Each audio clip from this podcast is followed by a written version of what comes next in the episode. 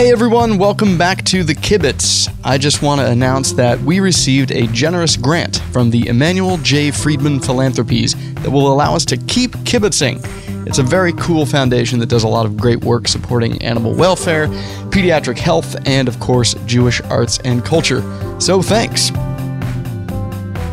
Every Passover, Jews around the world gather at the dinner table and engage in the Seder ritual. We read from Manischewitz stained Haggadahs telling the story of when the Jews were slaves in ancient Egypt, their exodus, and eventual liberation. Today, when I think about bondage and not the fun, kinky leather Bettie Page kind, I cannot help but think of my wristbands. In the early 90s, I spent about 10 years as an educational software producer, which sounds about as dull as it was.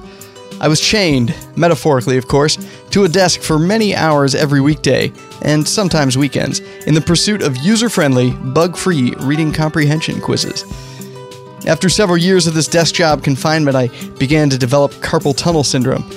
I saw a few doctors, all of whom suggested that while I worked, I wear supportive wrist braces. So every morning I'd show up to the office and loosen the three Velcro straps on each of the two black wrist braces that went from the base of my fingers up to my elbows, and then strapped myself in. I can still see them in my mind. I can smell them too. After weeks and months of 10 to 14 hour days wearing these things constantly, you can imagine that they began to take on quite a funk. Someone at the office called them my Darth Vader gloves. I was pretty cool. And then, magically, I was liberated. I was emancipated from my desk and my stinky wrist braces by, bizarrely enough, competitive air guitar.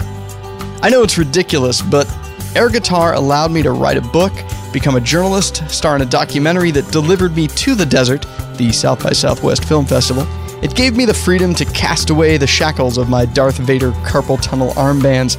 Of course, I ended up replacing them with sparkly spandex armbands filled with dry ice that fogged when I got on stage.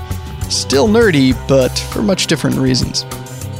Around Passover, I often think about how we all voluntarily enslave ourselves to our laptops, phones, game consoles, Facebook, Instagram, Twitter, and to jobs or relationships that aren't particularly fulfilling. So, maybe this episode of The Kibitz will inspire you to think about what enslavement means to you today. Perhaps you'll decide to give up everything and become a professional air guitarist? If so, email me. I do give lessons.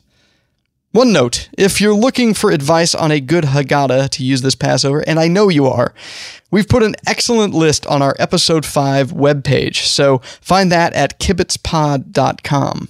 How is this episode of The Kibitz different from all other episodes? Well, obviously, it is a Passover episode, but we've got a great excerpt from a fascinating conversation about Jews and superheroes that took place between Rabbi Sharon Brous of IKAR in Los Angeles, author Jonathan Lethem, and television writer producer Damon Lindelof.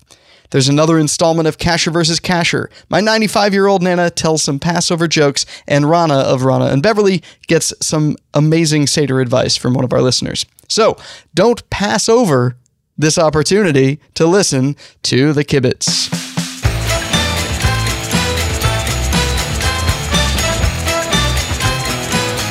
Separately, they are Rabbi David Kasher and comedian Moshe Kasher. Together, on the Kibitz, these two brothers will debate Passover. This is Kasher versus Kasher.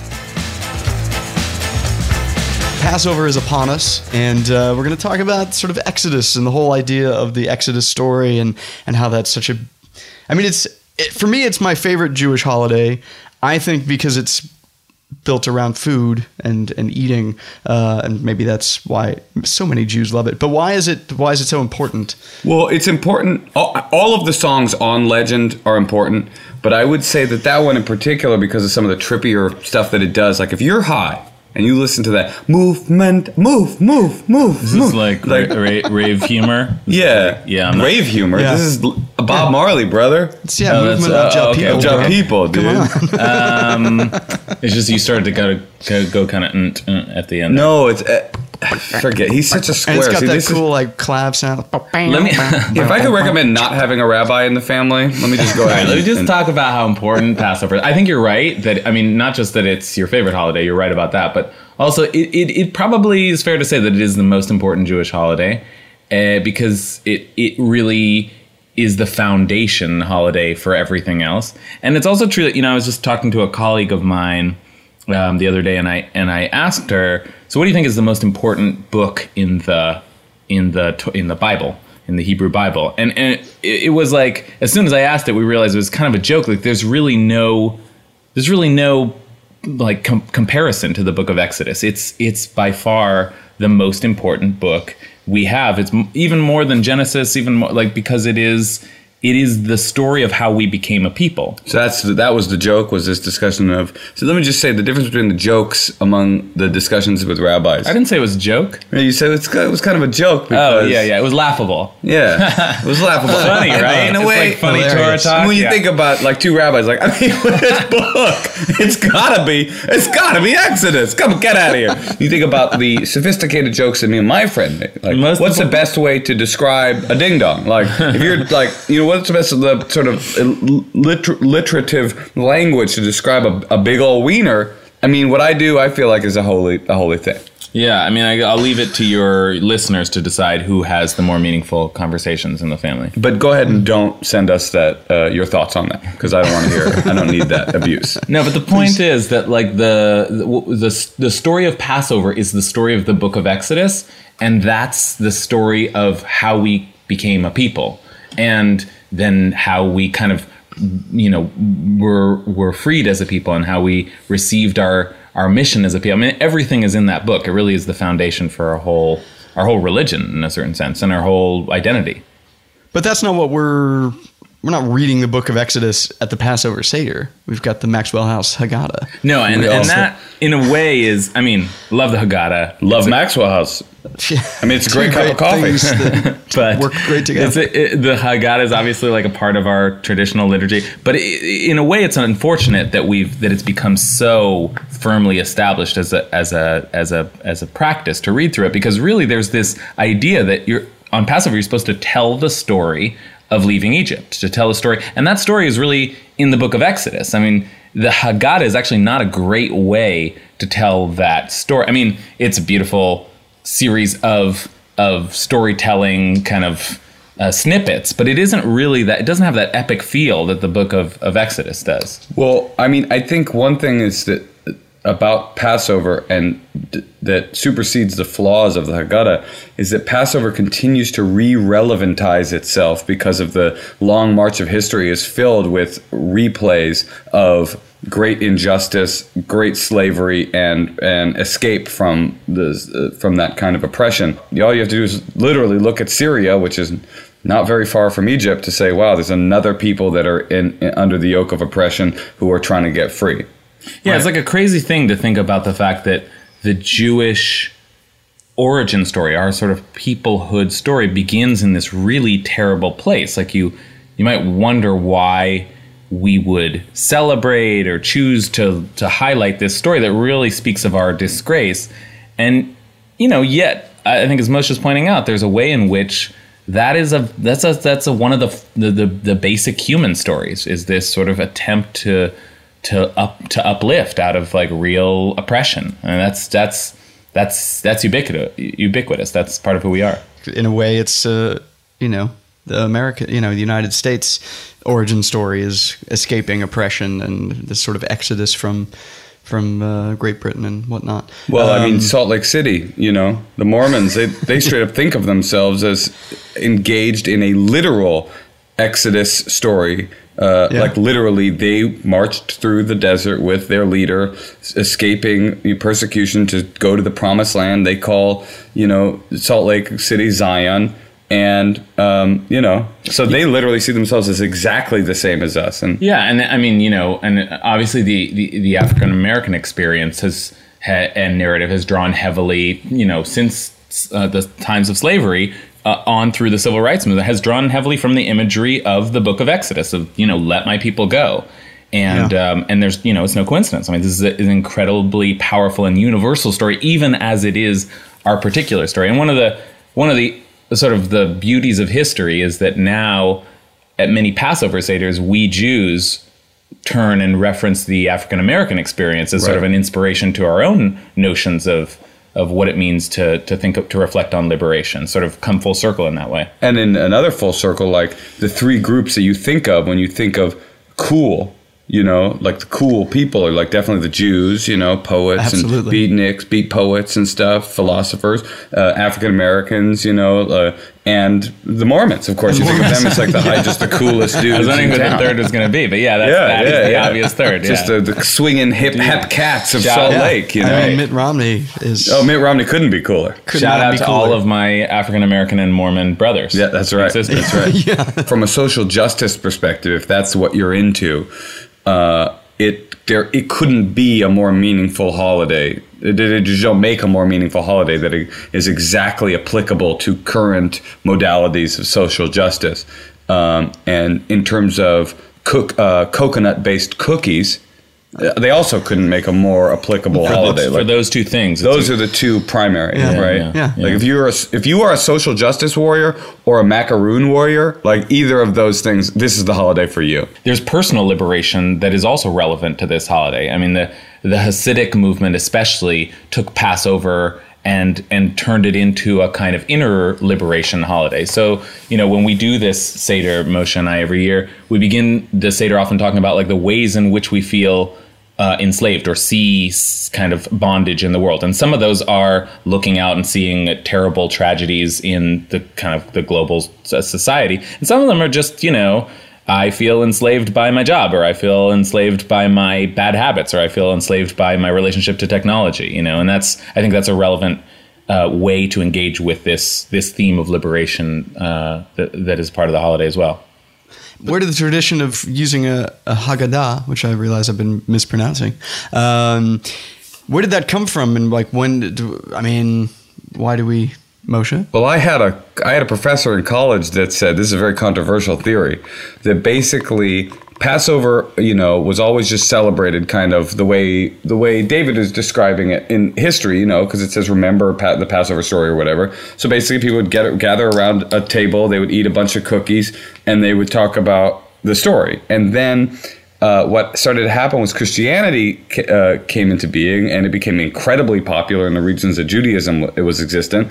And they had these like Easter kind of like analogous holidays, and basically, this was my professor's theory: Judaism was losing ground to Christianity, and it was this great uh, sort of unctuous force of existential Christ uh, uh, angst, and so the rabbis slapped together this kind of flawed document just to have a codified sort of book, which is why it makes very little sense and kind of jumps all over the place and is kind of crazy because it was really uh, sort of slapdash uh, thrown together, and that's which I don't think is a disrespect to the document. I think it's kind of quaint and cute, but David has never quite agreed with that. No, I mean I think that look, what I will say about you know how did it get into the form that that it is, which is a little confusing, is that if you look at the Haggadah, it's not so much as I said before uh, the story of the Exodus of leaving Egypt. What it is is actually a kind of a collection of various storytelling methods. So you have just stories about people telling stories or ways to tell the story. It's more like a reflection on storytelling.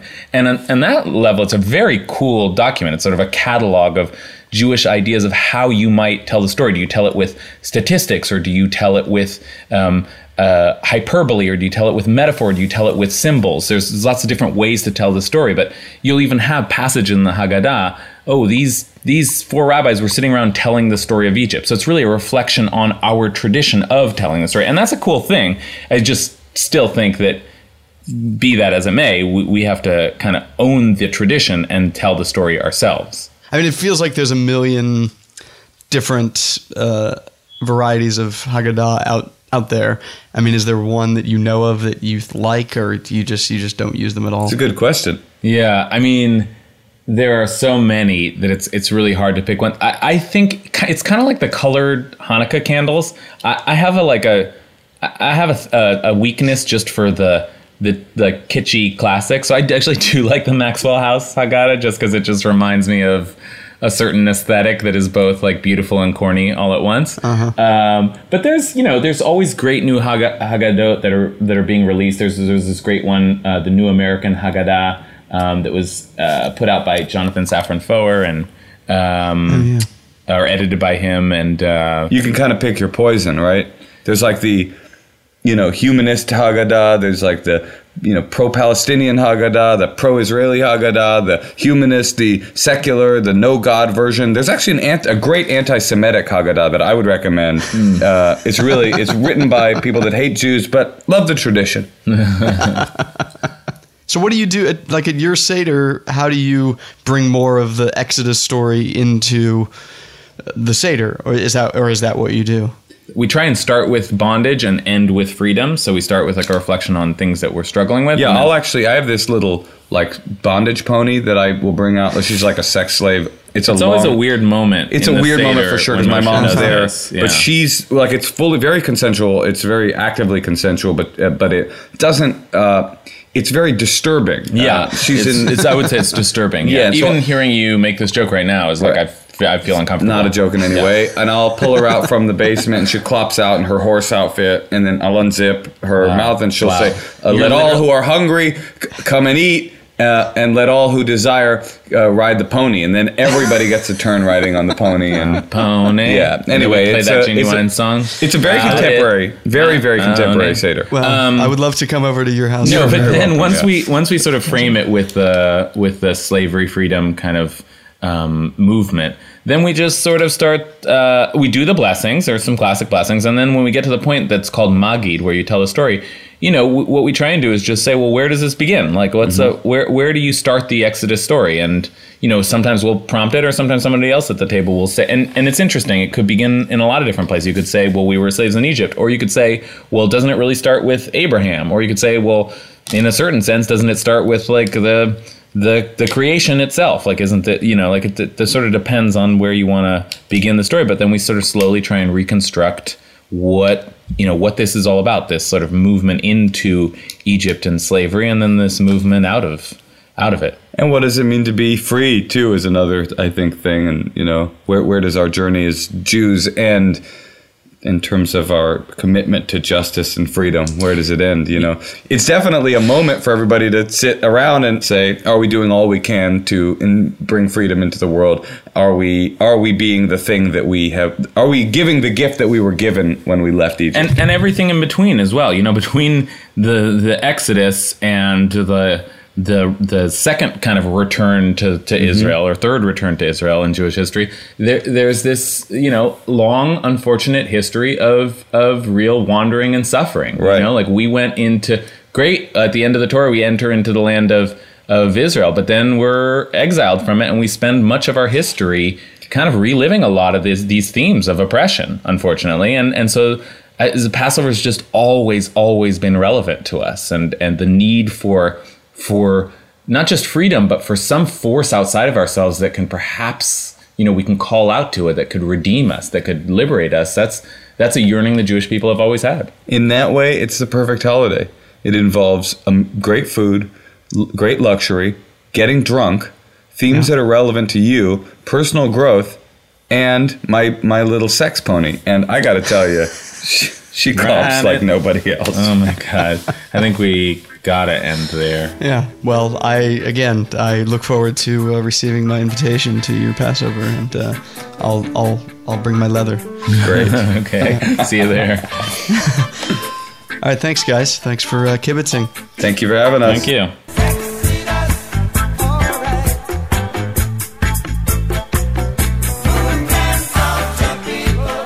Few months ago, I attended a talk between the amazing Rabbi Sharon Brous from IKAR in Los Angeles, Jonathan Lethem, author of numerous books including Motherless Brooklyn and The Fortress of Solitude, and writer producer Damon Lindelof, who created the TV shows Lost, yes, Lost, and The Leftovers on HBO. Rabbi Sharon opened the talk by asking, What is the fascination with superheroes that has taken over American pop culture for a century? And what's the particularly Jewish connection to it? I thought the conversation was not only incredibly interesting, but very relevant to Passover because of the discussion of our dual identity as Jews. I mean, at various points in history, Jews were oppressed slaves in Egypt. And at other points, we were successful writers and Hollywood producers, aka superheroes. So, here's Rabbi Sharon, Jonathan Lethem, and Damon Lindelof.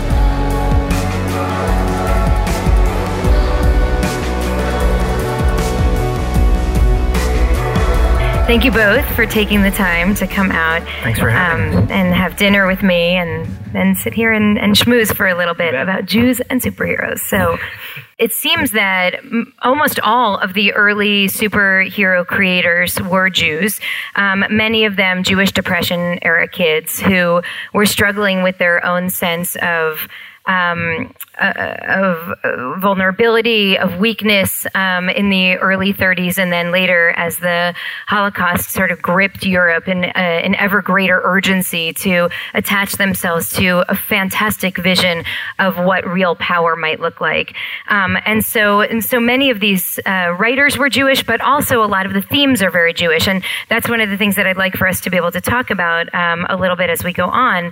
Um, and now, obviously, the two of you who are seen as kind of heirs to this, uh, to the um, the legacy that, that a lot of these great writers have, have laid out before.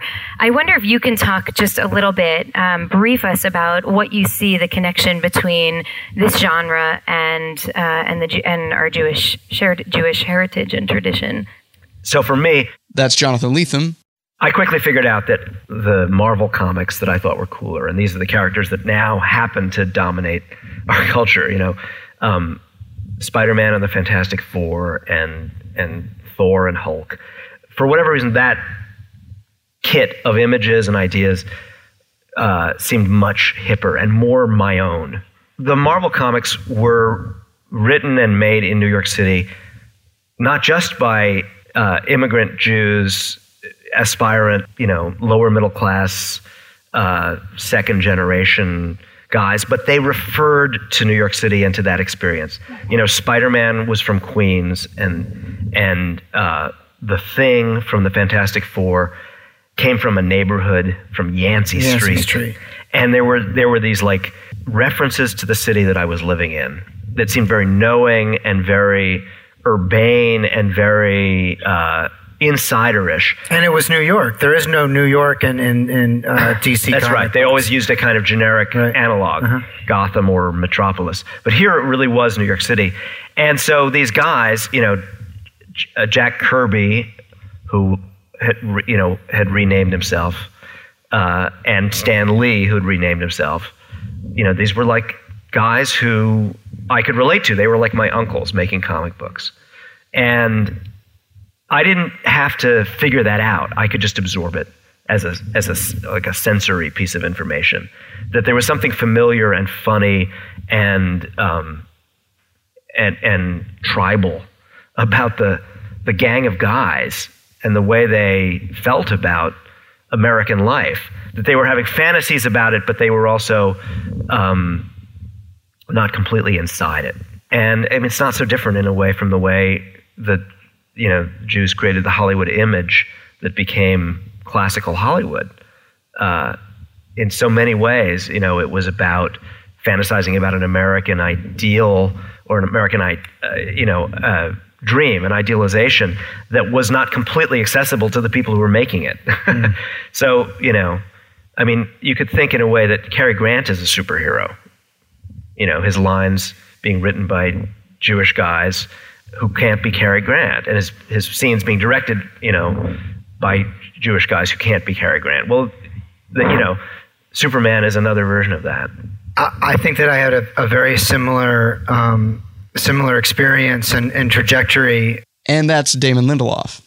You know, for me, it was was Spidey, but then also the X Men. Mm, yeah, of course. And and I and I think that for those of you who are unfamiliar with the X-Men, the X-Men are mutants. So they are uh, unlike the superheroes in the in the DC universe, who uh, and and Spidey is uh, is an outlier on the Marvel universe. But this idea of you get your powers in some kind of like freak accident, like you're bit by a radioactive spider. So or uh, Superman was obviously uh, from another planet, but mutants are kind of born with their powers, and many of them are burdened by them. And so this idea of superheroes as as uh, individuals who were suffering Right. um, became very accessible to the pre-adolescent and then adolescent brain. So this idea of like Wolverine, he's the coolest guy in the world. He can make claws come out of his hands, but he was It's an- suffering. it's an affliction, you know, yeah. uh, because he couldn't remember who he was, and he had d- d- been designed to be a weapon. And here's this guy Cyclops who basically has to wear glasses all the time, or else he'll melt. You know, he'll blast you across the room. And um, here's uh, this woman Jean Grey, and she can read your thoughts. And boy, wouldn't that be cool? No, it's not cool. Here, Jonathan chimed in to talk about how the original superheroes all had sidekicks. Superman had Jimmy Olsen, Shazam had Billy Batson, uh, Batman, for better or worse, had Robin. Originally, these sidekicks served as surrogates for the suffering and afflicted teenage reader.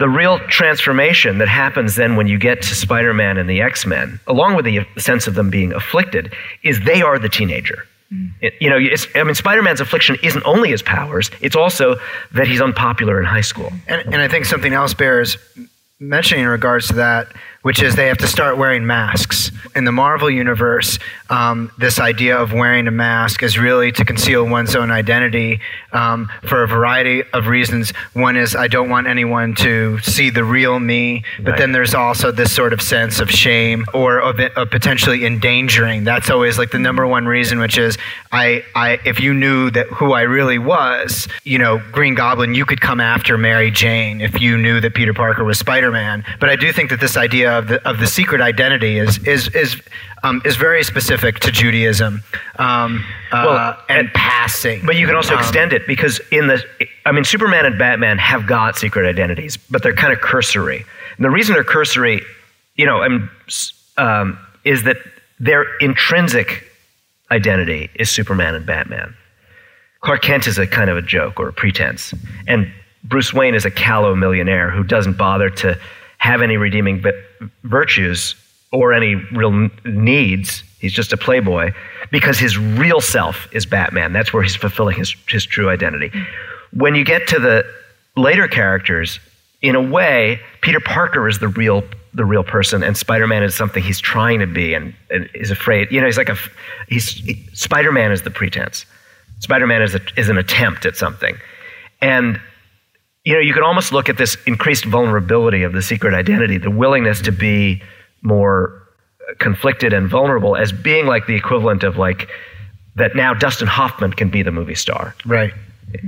you know, instead of instead of Cary Grant. Right. We could, or you know, it's almost like, uh, like the Philip Roth moment. The Jewish establishment is so angry at, at Philip Roth for embarrassing them, and he's like, "This is come on, let's just we, we can we can we can be this vulnerable thing now." In the origin stories, there's, I mean, it seems to me that there's a tremendous amount of trauma for many of them in their childhood and their past. And this is very much a part of the Jewish story. And, and I, I mean, I very much believe that someone could survive the Holocaust and very justifiably come out hating humanity and wanting only to care for and protect and sustain his or her own. And someone could survive the Holocaust and come out loving humanity and feeling that life is a gift and wanting to do everything in his or her power to protect and save people because nobody fought to save my family. And so it, it seems like there are two legitimate responses to trauma. Um, I mean, there are many, but um, but there are two primary responses to trauma, and and the character of a person is essentially what do you choose to do with your with your suffering. And I want I wonder if you could reflect a little bit. I mean, it, many of the many of the women of the female superheroes and villains have sexual assault in their past. Many of the male superheroes lost their parents or witnessed some awful trauma firsthand. Can you talk about that decision point between what makes somebody a hero and what makes somebody a villain and the role that the traumatic experience of their past might play in that? Yeah, I mean, I think managing trauma is in the embedded in in the the, the most compelling stories over and over and over again. The figure I I I am endlessly fascinated by is Jack Kirby. He's the guy who created the majority of the Marvel characters. In that, you know, so, somebody else may have had the the claim of having named them or written their dialogue, but in the sense that we receive them in their innate quality, he drew them and characterized them and built their their their realities. And and Kirby was a was World War II a Jewish guy who went to to the front in Germany and and I mean he killed Nazis with his bare hands and he liberated a camp. And when he came back, he creates these characters who are um, again and again, you know, I mean, the Fantastic, beginning with the Fantastic Four, they become tribes of outcasts who have to man- simultaneously manage their responsibility to protect others and the sense of persecution. And he keeps upping the ante. You know, the first group he creates, the Fantastic Four, are relatively legitimated. You know, like they have a building in Manhattan and they're they're their most responsible member has, seems to have a healthy relationship with the authorities and so forth. But then it's as though that doesn't satisfy him. He needs to create a band that's more hunted and more conflicted. And so the X Men are the next group, and they kind of can't, you know, they can't manage their relationship to humanity and they're persecuted, but they also have the responsibility of protecting everyone. And then he, you know, he like ups the ante with another group called the the Inhumans, who are even more monstrous and more responsible. And the ultimate character in the Inhumans is a guy named Black Bolt, who literally can't say a word aloud because his voice will destroy everything. And he's the leader of this group and has to manage knowing too much, you know, having a thing that can't be pronounced. There, there's a couple ways of looking at it. Spider Man's origin, we all know that he was bitten by a radioactive spider and that's how he got his abilities, but it never occurred to him to fight crime. His first instinct was, I'm going to use this ability to make money. Um, I'm going to monetize this skill and I'm going to wrestle. Um, and, uh, and only as a result of uh, a fracas that he, he, makes a he makes a decision, he sees that a, uh, a, thief is basically making off with like some money after one of these wrestling matches where he's beaten this poor normal person in, in, a submission. And he makes he decides not to stop that thief. He's like why would i stop this guy? I'm not going to stick my neck out for this guy. And that thief ends up shooting his uncle ben who has basically sort of gifted him with this this proverb like with great power comes great responsibility. So spider-man's origin story is guilt. It literally is guilt. He he is only superheroing because he feels guilty. Uh, uh, it, it, there's no greater call. There's no there's no sense of you know I'm going to be a hero and this is the right thing to do. You know, one of the things that I that I've been really wrestling with the past several years is is this power and powerlessness. Uh, is this sort of paradox of power.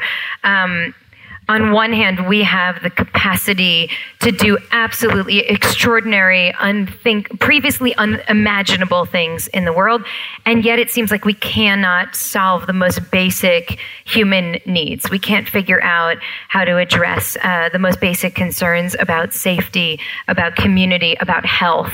Um, so and, and about about equality of opportunity. I'm I'm really interested in hearing what your thoughts are about some of these characters who you guys grew up, you know, knowing intimately and loving. I mean, are they are, are they and are we in our relationship with them ultimately more powerful, or were we ultimately admitting to our own sort of failure as human beings to own the power that we might have, and instead turning it over to these to these other fantastic creatures that they might be able to do the job for us.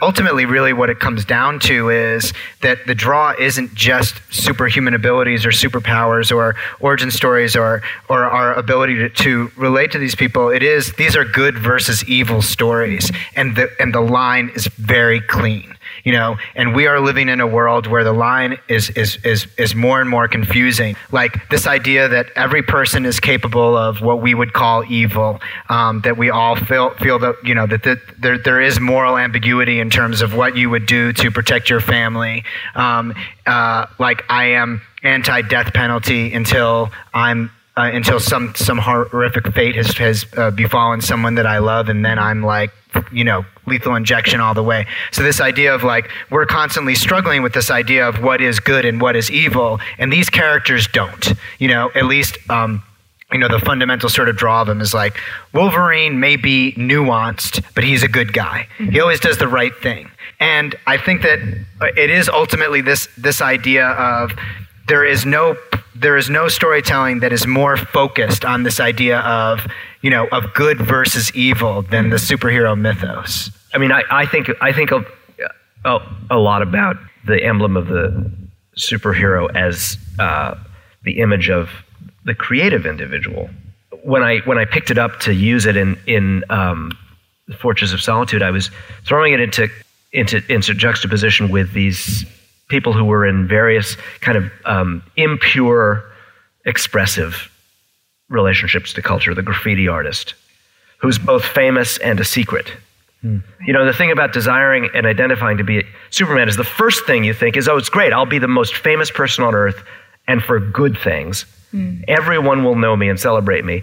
But the very next thing the superhero does is become tormented adolescent who hides. And even Superman has his, you know, why does Superman need the Fortress of Solitude? This is the strangest thing that someone so ostensibly healthy and positive should want to go and walk around and talk to statues of his friends instead of being with them. Mm-hmm. But even Superman contains this doubleness where this, the, the famous and celebrated and just, justifiable, perfect being has a, a, a- another model of uh, furtiveness, guilt, uh, diffidence, you know, evasion, secrecy. And so it's, it's very strange how one always is giving way to the other. It, it and it's lonely, and it, it's interesting that you were just saying that because I've never th- really thought before about the urge. You know, like if I was Banksy, I'd be like, "Boy, that Banksy's pretty great, huh?" Like. He's pretty cool, huh? Like the, the urge to just let people know you're Banksy has got to be so overwhelming, and and but but the idea of knowing the curse that's on the other side of it. Yeah. So after Moshe, after Moses goes up the, you know, up to the mount, to the top of the mountain, and has this, you know, this very intense, intimate experience with God. So when Moses comes down, he has to put a mask on also, and um, because people can't bear to see him as radiant as he is now. Hmm. And so he lifts the mask when he has to, and then he puts the mask back down immediately. Lifts the mask when he encounters God in the tent, and then puts it back down because people can, he needs something to, there has to be something in between him and the people because he's too powerful. And there's also, and so it, it, it, the experience of connectedness with something greater than him also prevents him from fully connecting with the people, with the very people he's called to serve. Okay, I know you have a lot of questions, so I'm going to do a quick rapid fire. Is, is Harry Potter kind of a superhero? Oh, absolutely. Yeah. I mean, well, he, It- you know, he he functions by the same rules as Yeah. the, as the typical mythic hero, where you know he he has a a, lineage that has been hidden from him. He is an orphan, um, and he has a you know another part of the of the superhero uh, mythos um, that. Uh, s- uh, is certainly more in vogue today is the you know is the idea of destiny or pro, uh, uh, some sort of and this is much more biblical is the idea of like prophecy where it's like Harry Potter is the boy who lived and his destiny is to basically uh, he killed Voldemort but if Voldemort should ever rise again he's and Harry Potter in the first book he's like he's uh, I don't think a 10 or 11 year old kid or it's he's about to turn 11 and when he walks around on the street people will sometimes recognize him and be like oh my god Harry Potter you're amazing and he's like he doesn't know I, I don't, why I don't know yeah. why that is Yeah. I- I'll say something else about Harry Potter, which I think bears mentioning here, which is um, there's something very exclusionary about the magicking universe, which is if you are non magical, you are not allowed to go to Hogwarts. So, you know, so that idea of you have to be born magical, it's not something that you can learn. And it's possible for you to have two parents who are non magical, but they are not allowed to like come and visit you at Hogwarts. Well, Like- it really is the X Men. It Yeah, yeah. works Yeah. exactly the Yeah. same way. so there is this idea of being chosen, you know, um, of of having these innate abilities, but the but with no intro to Judaism class. Correct, There's yes. no conversion path, right? but and there's a price, and there, you know, it's a blessing and a curse too. And I think that idea of like, oh my God, I'm magic. Right. Right on the heels of that is, and people are going to be trying to kill you constantly. Yes. You know, so I was given these messages in equal portions at Passover, which is you are chosen, and because you are chosen, people will be trying to kill you constantly. Right, um, right. And you know, uh, you can't, you can't, Yeah. you can't have it. Uh, you have to have it both ways. You're also in this world where you look like everybody else, but you're different. And when it comes down to it, people can determine whether you're the same or different. Okay, just to close, um, I want to. There, there's something called the Heroic Imagination Project, and I thought it would be an interesting way for us to close because it kind of ties together a lot of the themes we've been talking about.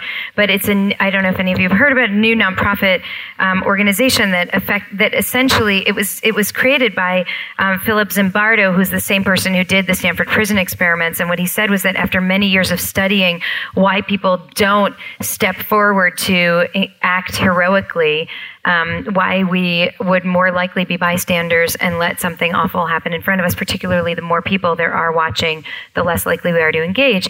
Instead, he wanted to try to figure out what it would take to actually cultivate a hero instinct, and it's ver- it's really interesting. Um, so and and so part of what he comes to is that people have to start to see themselves as heroes in order to be able to step up and act like heroes when the moment actually comes. And I think this is something that we try to, that I try to teach about and speak about a lot in Jewish context is that there, there's this notion that, which I first learned from, from Dr. Barry Goldstein, who's here tonight, um, that this sort of waving a flag in front of you saying moral conundrum ahead, you're going to have an opportunity to do something and your whole life could be judged on it. Will you act like a villain or a bystander or a hero? Will you actually step up and engage properly? And it seems like what he's saying is it's essentially muscle memory.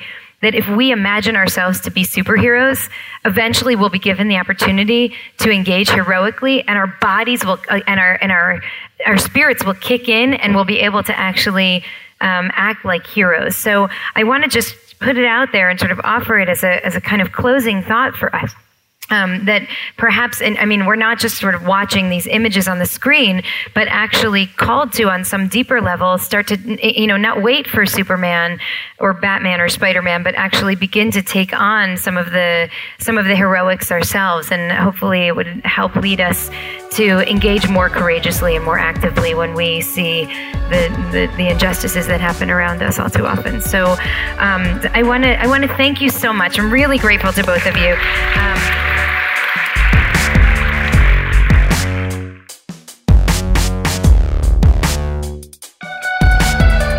And now here's my 95 year old Nana to tell some truly Borscht Belt worthy Passover jokes. We are recording now. Hi, Nana. Hi, Dan. Um, all right, so what? So you said you had a Passover joke for us? Well, I think, yeah, I have a good Passover joke for you.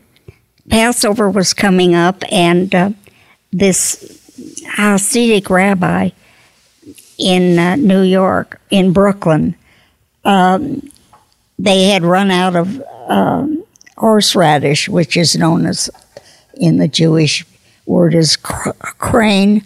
So he said, Oh, my, I'll call my favorite friend and rabbi in Madrid, Rabbi Eliezer. And he said, Rabbi Eliezer, I'm having a terrible problem. I can't. They sold out all the grain here in uh, Brooklyn, and all the people from our Hasidic temple are are coming for Passover dinner, and I don't have any grain for the gefilte fish. So the Rabbi Eliezer said, Don't worry, Rabbi, you'll have it. Don't worry. So Passover comes and goes, and there's no grain. So Rabbi called, he said, Rabbi Eliezer, we never got any grain. The rabbi said, Oh, I'm so sorry. He said, We had this terrible, terrible thunderstorm and rain in Madrid. So the crane from Spain stayed mainly on the plane.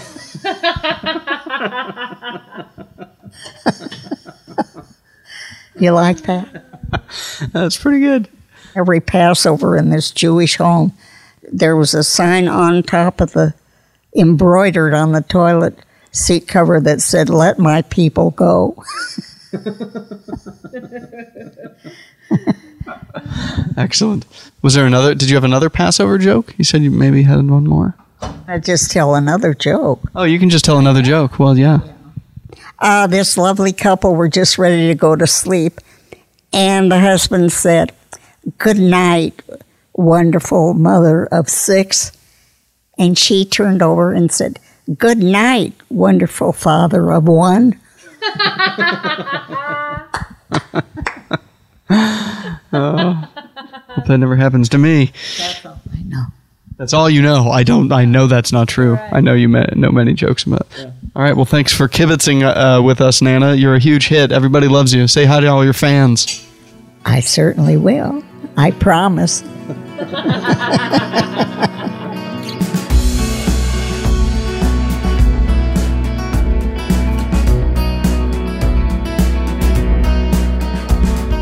Here's Ronna of the comedic duo of Ronna and Beverly asking for advice about her upcoming Seder.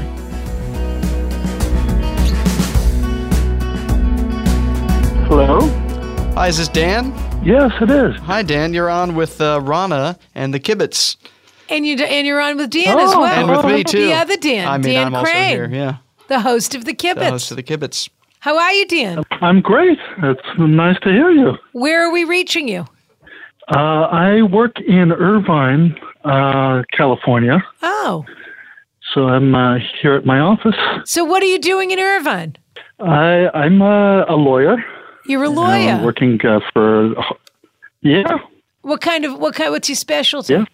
we do uh, homeowners associations.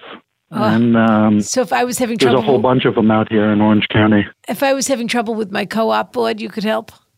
Absolutely. I bet there are a lot of homeowners. There's a lot of de- in California. People don't really understand, but the, there's a lot of developments. People live in developments, and so there's probably quite a bit of Yeah, home, they share. homeowners. Yeah. yeah. It's tough whenever you share anything. They with a share big group of pools and Yeah. yeah. hmm Um, They're like little kibbutz for uh, you know with Americans For and rich uh, goys. not so much ideology. yeah, the kibbutz is for rich guys, is what they are. Um, wonderful. Well, it's so wonderful to hear your voice. I'm sorry that Beverly's not with us right now. She's in Israel teaching teaching, and I use the, So word, the word lightly. Yeah. teaching English as a second language to people who can't speak the first language. So she's teaching Russians who can't speak Hebrew. She's teaching them English. I can't explain. I can't. If I could explain it to you, I would. But that's what she told me. Uh, so Dan, I have a question for you. So every year I do a gorgeous Seder, of course. And I have, you know, some years it's 17, some years it's 12. It sort of depends on who's around. And I just, I make a beautiful table. I have a gorgeous Seder plate, of course. But part and parcel of having a big Seder like that is that you need to have help in the kitchen. And so I have always traditionally had Yadvina stay on Passover. And you know, I pay her I pay her very well for her services and pay her extra on a, a day like that because she's already been at the house. But my question is, does it sort of fly in the face of the of the Pesach message that I am? It's there's a lot of contradictions here because on the one hand, it's the day you're supposed to relax. So if you're supposed to, which excuse me, if you know someone that can relax when they're having 17 people for dinner, I'd like. I'd like to meet them. but on the one hand, you're supposed to relax. On the other hand, you're not supposed to perpetuate slavery. And I understand Yadvin is being paid for his services, but there does seem to be a fine line there. I'm wondering where you fall on this issue. I'd say it's clear. It's uh, you know, my legal background would definitely put me on. Uh, it's uh, this is not servitude. This is uh, well, it's a contract, and uh, if she's busy, uh, there's not going to be retaliation, and uh, you know, she makes the decision. But technically, I, I shouldn't I think be? it, uh, shouldn't I be I don't think inviting it's her? something To, you should feel guilty about. But you don't think technically I should be inviting her, especially as a refugee? from the Ukraine. Yeah. Uh, uh, I should be inviting her to have a seat at the table. Which I'll be honest with you, Dan, I don't want to have dinner with Yadvina. No, you don't. I don't mind everything else that I'm doing with Yadvina, but I don't want to have dinner with her. I tell you that. I tell you the truth. I think she'd rather get paid. I mean, uh, you know, it's it's uh, overtime. Yeah, Yeah, that's you pay true. her overtime. Yeah, Yeah. I do. I pay. Do you for, get- do- does she I get pay to- for the guilt. D- does she get leftovers? Can she Sure, take the leftovers? Sure. I always send people home with leftovers. I love to send people home with leftovers. I hate to have leftovers in my own fridge. No. Unless I know someone's going to be there to eat them. Yeah. Yeah. I'll come by. But I always send I always send home with it to go. Always. All right, so legally your opinion Yeah. is that she that legally, your, Legally, you're your fine. opinion is that she doesn't mind. Yeah. It's a pleasure speaking with you, Dan. Yeah, you have a very loyally uh, authoritative yet soothing voice. Yeah. Are you from where are you from Oh, originally? well, Uh, originally from Israel, actually, oh. Yeah. So but you, I've been in the states so long. so you grew up I'm in an Israel and then point. you went to and then you went to college in Boston? Uh, grad school. Grad school in Boston. It was a long path. and then and then you came back to California. You came to California, you settled in Irvine. Settled in L.A. Um, and I take the train down to Irvine every day. Oh, you don't live in Irvine. No, no. Oh, I uh, wonderful. just Oh, I work feel here. My so- wife, my wife Oh. works in L.A., so uh, we live downtown. I feel so much better now, Dan. Yeah. I thought too. you lived in Irvine. Yeah. I thought you came all the way to this country from Israel to make a life To for be a yourself, slave in- to live in Irvine. in Irvine. And I got worried about emancipating you. I honestly Yeah. feel so much better now that I know that you live in LA and that you travel to Irvine for work. I'm, I'm fine with that. Yeah, no yeah, problem. yeah. All right. Well, Dan, it was nice chatting with you. Kiss, kiss. Thanks so much. Kiss, kiss. Bye. That is it for episode 5 of The Kibitz. Please let us know what you think. Give us a like on Facebook, follow us on Twitter at KibitzPod, and follow me at Dan Crane here. Or email us your comments at kibitzpod at gmail.com. And before you dive into that delicious gefilte fish, please consider giving us a review on iTunes. I'd like to thank our guests, David and Moshe Kasher, my Nana, Ronna Glickman. Also, special thanks to Rabbi Sharon, Nicola Davidson, and IKAR for letting me excerpt their superhero conversation. Moshe Kasher will be appearing live May 22nd in Honolulu, Hawaii on his honeymoon tour. You can find David Kasher's podcast on Parshanut.com and check out Ronna and Beverly's podcast on Earwolf.com. This episode was produced by me, Dan Crane, with Adam Sachs, Sarah DeLeo, and David Jargowski. Editing was done by me, and some additional engineering by Brett Morris. Special thanks to Amelia Klein, Robin Kramer, Earwolf, and of course, Reboot. Our main theme music is courtesy of Nu Non Plus. I also featured some instrumentals on this episode from Ray and Remora, my current band. Our new album is coming out soon, so if you liked any of the music, please check us out on rayandremora.com. And as my great grandmother used to say, that's the way it is in a small town with a large population. Pesach Sameach from the Kibitz.